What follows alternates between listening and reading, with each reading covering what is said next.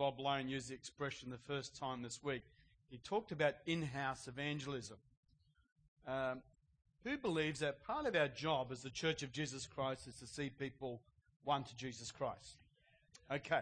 Now, many years ago, you'd do all sorts of things. You'd have uh, a circus tent. You go out into the middle of, middle of Park or something. You make lots of noise. You put leaflets into letterboxes. You bring, anybody ever done that stuff? It was just me old people that did that. I think I've knocked on every door in Armadale a couple of times over. And we used to do all that. And over years, that method of bringing people to Jesus seems less effective. Amen? Less effective. And I remember this church uh, some years ago through uh, Pastor Peter Ferguson would often go down to Jull Street Mall and they would have some music and a guitar and they would do gospel shouts and they'd preach the gospel. Anybody remember that? Scenes in their life.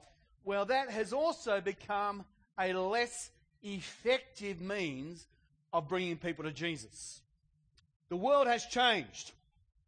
Internet, mobile phones, the world has changed. So part of what we've done as a church is try and think about how do you win someone who lives today? Not yesterday, not 10 years ago, 20 years ago, or 30 years ago, but how do you win someone today? And so part of this whole thing of cafe and the play center is about in-house evangelism. So I can guarantee you, I can guarantee you, we will have real, live people who don't know Jesus Christ in our building over the next six months. I can guarantee it. And they like us. They want to be here. In fact, they're going to walk around and say, What are you about? Why do you do this? Is this a God thing here? Tell me who God is. They're going to ask those questions. I'm telling you the truth here. All we need is for people to be here to answer the questions. I guarantee you. So I'm hoping that as a church, we're about to remobilize ourselves onto a slightly evangelistic footing, but we're doing it a bit different. And that's by getting you to contact really with real life people and be nice to them in the name of Jesus and let them ask questions. You won't even have to preach the gospel to them. They will ask you the questions. Why do you do this? Why do you open up this sort of stuff? So I think that's exciting. Oh well, some some people do. I personally I think it's exciting. So dear Jesus, we want to sow good seed into the soil. We pray, Lord, for a harvest 30, 60, 100 fold. Build your house, build your kingdom in Jesus' name. And everybody said, Amen. Thank you, Jesus. So, uh, Kerry Busby is now a councillor. So it's now Councillor Busby. So that's a, uh, I think that's a nice thing. I don't know if Gillian's quite so pleased. Not so pleased. She's all right. Uh, next uh, Sunday, we have that incredible thing each year where we celebrate our AGM. It's not that exciting, is it? Who loves AGMs? Because if you do, you need prayer. now, uh, I have prepared our AGM report, and it's 20 pages long because we try to provide something that if you are interested in nuts and bolts stuff, you can actually have a look at the nuts and the bolts. I find lots of people just want to get in the car and drive it.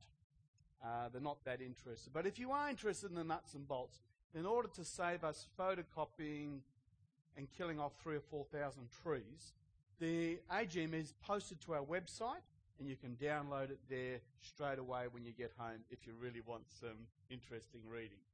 So we'll have a number of ports available next Sunday for those who really like, but we don't want to kill too many trees, and so it's available to in downloadable form. Okay? If you don't have a computer, then we will have some hard copies for you, and there'll be a PowerPoint presentation that will just focus on the macros.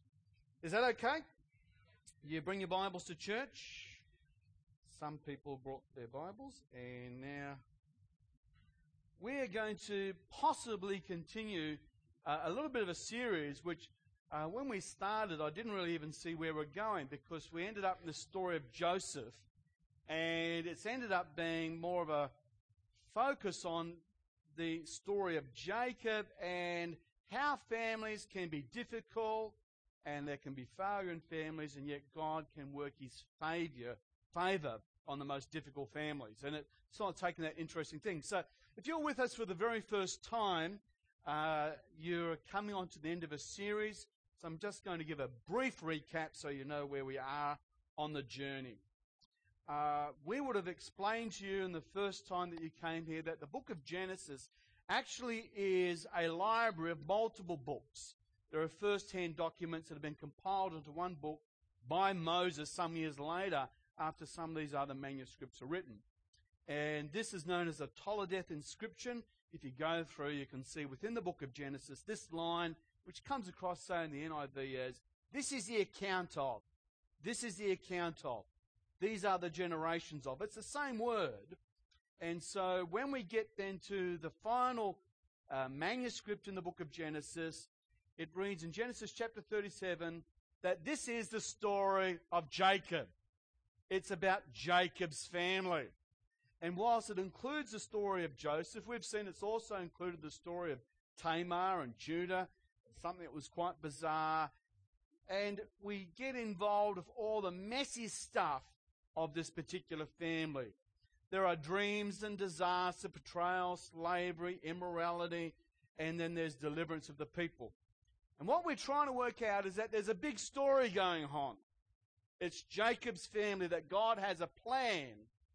And this is a story of how God wants to take a group of nomads and turn them into a nation. A group of uh, brothers who are fighting with each other. Even their very names. If you go through and you look at Reuben, Simeon, Naphtali, Asher, Gad, Dan, you look at their names, they all speak of the family rivalry going on.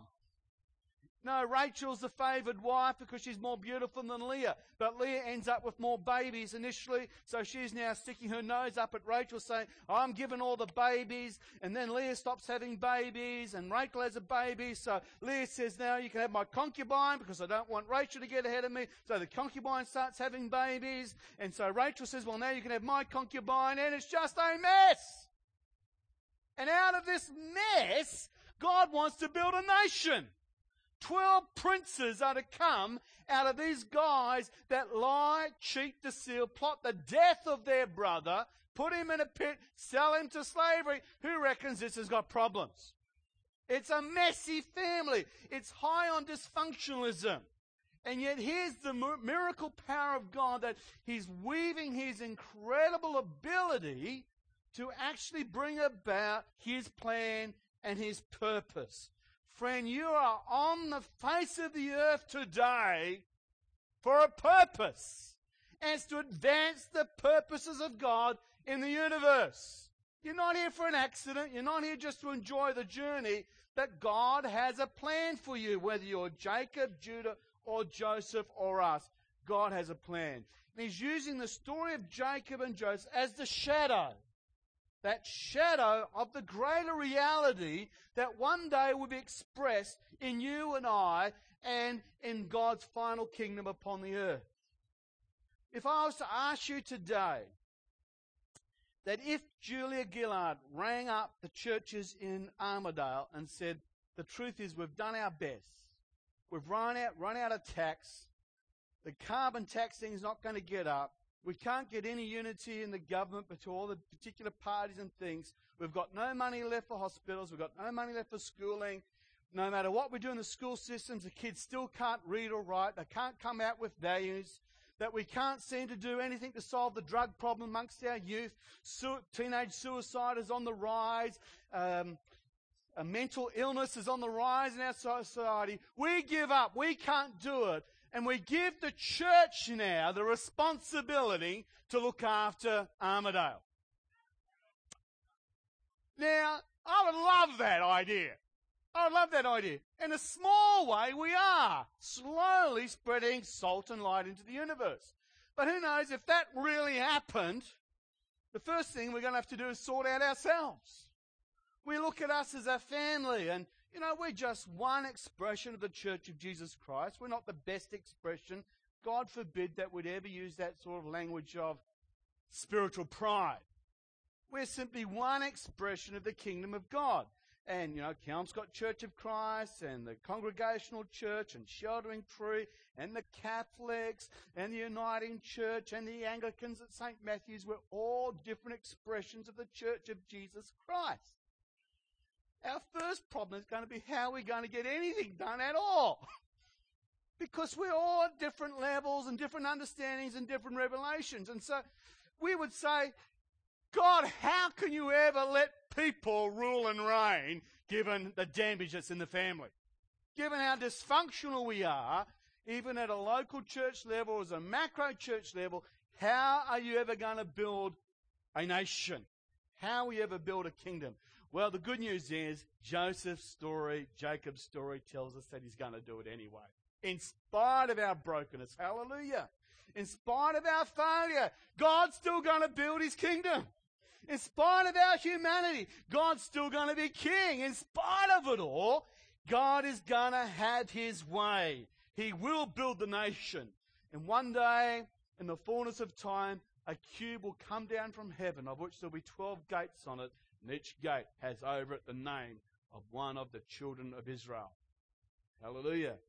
They get there. So, but this morning I want to particularly look a little bit more at the story of Joseph. This is the story that most of us are more familiar with in this particular story, uh, scenario. And I want to just pull out a couple of things, but just basing it around the whole idea of the coats that he wore. The first coat that Joseph was given in the story is the coat of many colors. And I think we've got a video there. Connie, have we? This is more for fun than for spirituality. Is that okay? We don't want to get too super spiritual in church, do we?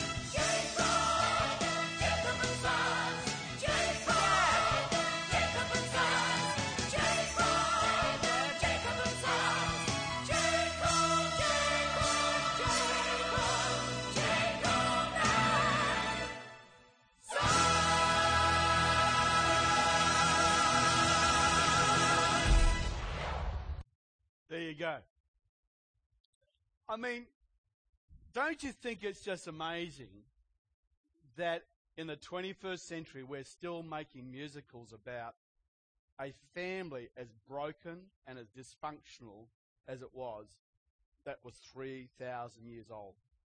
Isn't that a bit amazing?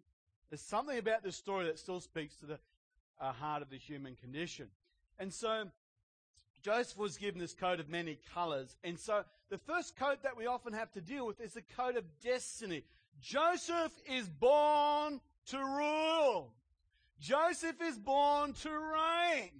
if you've accepted Jesus Christ as your personal Savior, if you've taken that step to make Him your King, then I want to tell you something today that you are born to reign. You are born to rule. You have a destiny upon your life. Yes, you may get some antagonism. Maybe your brothers, maybe your sisters don't see the dream that God has for you, but God has dreamed a dream for you. And it's for you to rule, it's for you to reign. It's for you to be the head and not the tail. It's for you to be above the circumstances and not below the circumstances. It is for you to have victory no matter what you face. You were born to rule. You were born to win. I'm not saying you weren't born to have no struggle and no trouble, but I'm saying you're born to win. You're born to rule. You're born to, you're born to stand over your circumstances and to exercise dominion in the name of Jesus. Oh, dear Jesus. Father, I pray that you would help us this morning to be open to revelation that will change the way that we behave. Lord, may you open up our eyes to see spiritual realities, truth that will set us free, insight that will get us in contact with reality born from you, we pray. In Jesus' name. There's a code of destiny. We are born to rule. But there's also a code of integrity. Later on in the story of Joseph, he has this uh, situation where he's now in the house of Potiphar and he's been placed in charge over Potiphar's household and uh, his wife is now attempting to seduce him. And so here's the invisible test of character. It's a sin against Potiphar. In Genesis chapter 37 verse 9, Joseph says this, that no one is greater in this house than mine, than I am. My master has withheld nothing from me except you because you are his wife. How could I do such a wicked thing in sin against God? You see, when it comes to the nature of sin, the first of all, it's a sin against Potiphar. It's an injury against another human being. Then it's a sin against yourself because you deserve better than to fail. But ultimately, it's a sin against God. It's a sin against God. And I know that's not popular these days to even use the word sin. We want to talk about salvation as something like healing and getting happy and whatever. But there is a holy God who has standards that we are expected to obey. And that should be the thing that changes us, that motivates us. What will we do in the invisible place when there are no eyes to see? How will we behave then? In order for you to, to achieve your destiny to rule, you must learn how to wear the coat of integrity. You must learn how to do the stuff in secret of how do you respond in the secret place when you are tested and stretched. This is something that is not popular in the Church of Jesus Christ today. It's something that we don't like to do. Uh, at present, I'm lecturing uh, leadership at the State Bible College at Harvest West Bible College. And uh, we have a group of students. I would say that their average age is about 20. They are young. They smile, have great smiles. They're enthusiastic. Um, but I don't know how much stamina they have. I don't know how much hardship that they can endure. I hope they have a lot. But I'm wondering because they struggle to get to class regularly, struggle to get to class on time, struggle to put in their essays, struggle to show any really diligence to their essays. And I just have this theory that you need to be faithful in doing what you're called to do now before God will ever give you something bigger or greater. I think that's written in the Bible somewhere. And we seem to have a generation now that don't like to work, they don't like hardship, they want the air conditioner at the right pace, they want their latest iPod, whatever. And I want to tell you, friends, that the symbol of Christianity is not a cushion. We've got great seats here, but the central symbol of Christianity is a cross. And it's an invitation to come and die. Christianity is an invitation to come and give up the self life. The self life. There's too much uncrucified ego in the church of Jesus Christ. The secret to life is to die before you die. Oh, did some of you get what I said? The secret to life. Can I put that in? Can I put that highlight that for you? Can I put that in capitals for you? Can I put that in there? The secret to life, real life, the life that Jesus said is to die before you really die.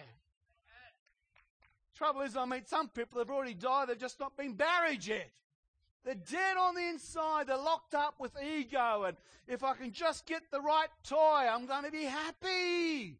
If I can get the right relationship, I'm going to be happy. If I can get the right bill paid, I'm going to be happy and they're still alive to things. And they're not yet alive to God who satisfies entirely. Proverbs, Psalms 34 verse 8 says, A taste and see that the Lord is good. Roger and Kath Bale are apiarists, is that how you say? Beekeepers. Keepers of bees. Yeah, they look after bees. And uh, Kath just turned 21 again last week, so fantastic. They keep bees. Now, we could get these experts on bees to come up and talk to you about honey the rest of their life. They could tell you that it's a sticky substance. They could tell you that it can come out in different colors depending on the, the different pollen it's coming from, which trees it's coming from. They could tell you that it's very healthy for you. They could tell you that it's the one food, I believe, that cannot go rotten. Doesn't need refrigeration, doesn't need um, preservatives, and you can leave it open to bacteria and it will still be pure. They could tell you all sorts of things about honey so that you could intellectually be an expert on honey. In fact, you might even get a PhD in honey. But you know what I want to do? Is I want to dip my finger into the honey bowl and I want to put it in your mouth. And then you'll understand honey. Oh, taste and see that the Lord is good. Oh, have you tasted Him? Because He is good. It's not here that you've got to feel it. You've got to feel it here. Taste Him here. And so the test of integrity involves doing hardship. In Psalm 105, verse 17, there's this long recount of the history of the people of Israel. And it gets to this part about Joseph where it says, Then he sent someone to Egypt ahead of them, Joseph, who was sold as a slave, and there in prison they bruise his feet with fetters, you know, putting his feet in irons, and they place his neck in a iron collar. And then it says, until the time came to fulfill the word, the Lord tested Joseph's character.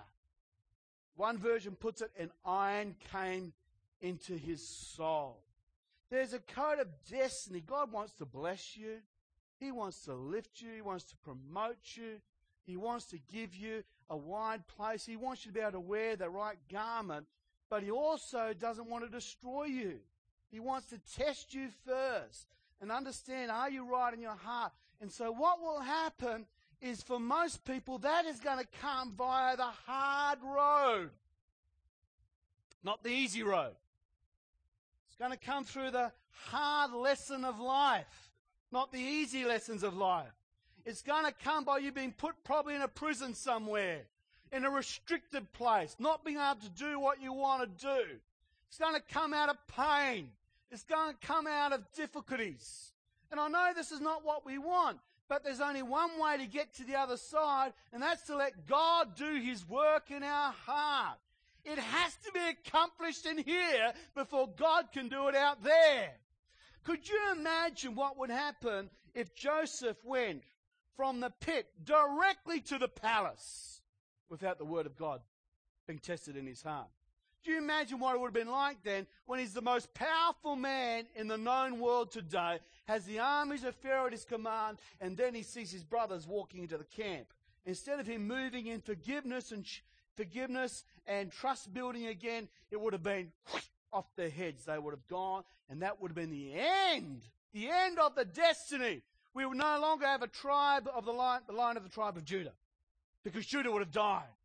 So God needs to temper us, He needs to shape us, He needs to form us, and He does that through character building. Character building! And when I say character building, you're all pretty happy about character building, because that sounds okay.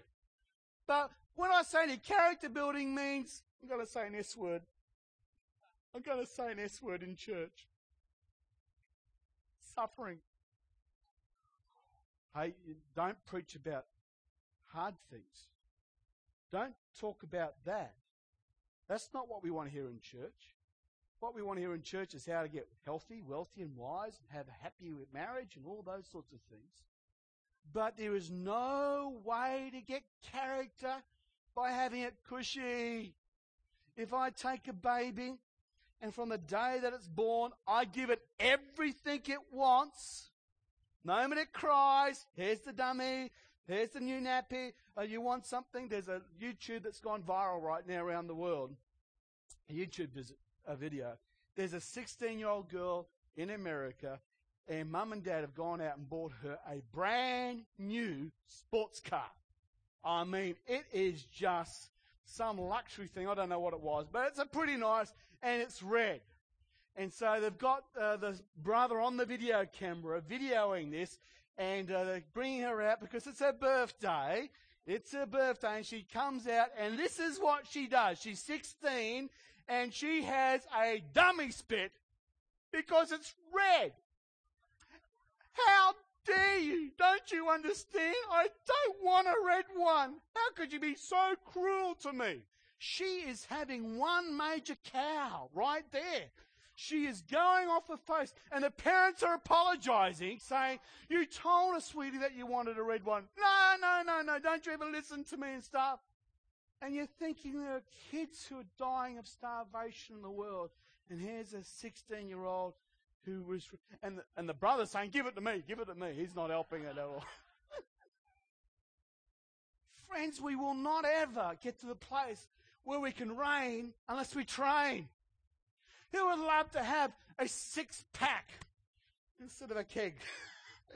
Who would love to, well, girls, don't put your hands up. No, no, no. you, you know, we'd all like to have, you know, the magic shape, wouldn't we? But who knows that doesn't come about simply by standing at the refrigerator. It doesn't happen that way. It takes some work. And God wants to use you to run the world. He wants to use you to run galaxies and cosmoses he wants to use you to look after angels and cities. He wants to use you. But are you ready? Have you got character? Romans chapter 5 verse 3 says this, not only so, but we rejoice in our sufferings. Say, Paul, you're an idiot. That's what he writes. We rejoice in our sufferings.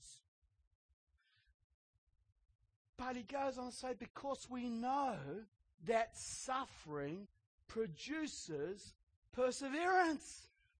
So if you've got something hard facing you, you should be saying, Oh, thank you, God. It gives me the opportunity to persevere. And if I persevere, guess what God does with perseverance? He turns it into character. Not characters. The Church of Jesus Christ is full of characters. We need less characters and more character. Hallelujah. And character then produces hope. And it's a hope that does not disappoint us because God has poured out his love into our hearts by the Holy Spirit. So we need that coat of perseverance, the coat of integrity. And finally, there is a coat of victory. When he's in the prison and he's then told that Pharaoh wants to see him to interpret a dream, he changes his clothes And before it happens, he starts to walk in his new reality.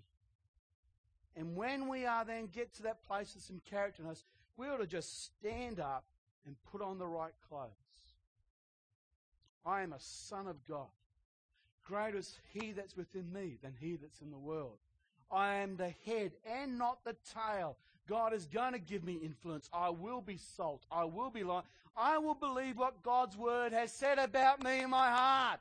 I've settled the promise of God in my heart in the dark place, in the prison, when I couldn't move, when I was bound by chains. I settled it there, what God said about me. I settled it in my heart that God would do this.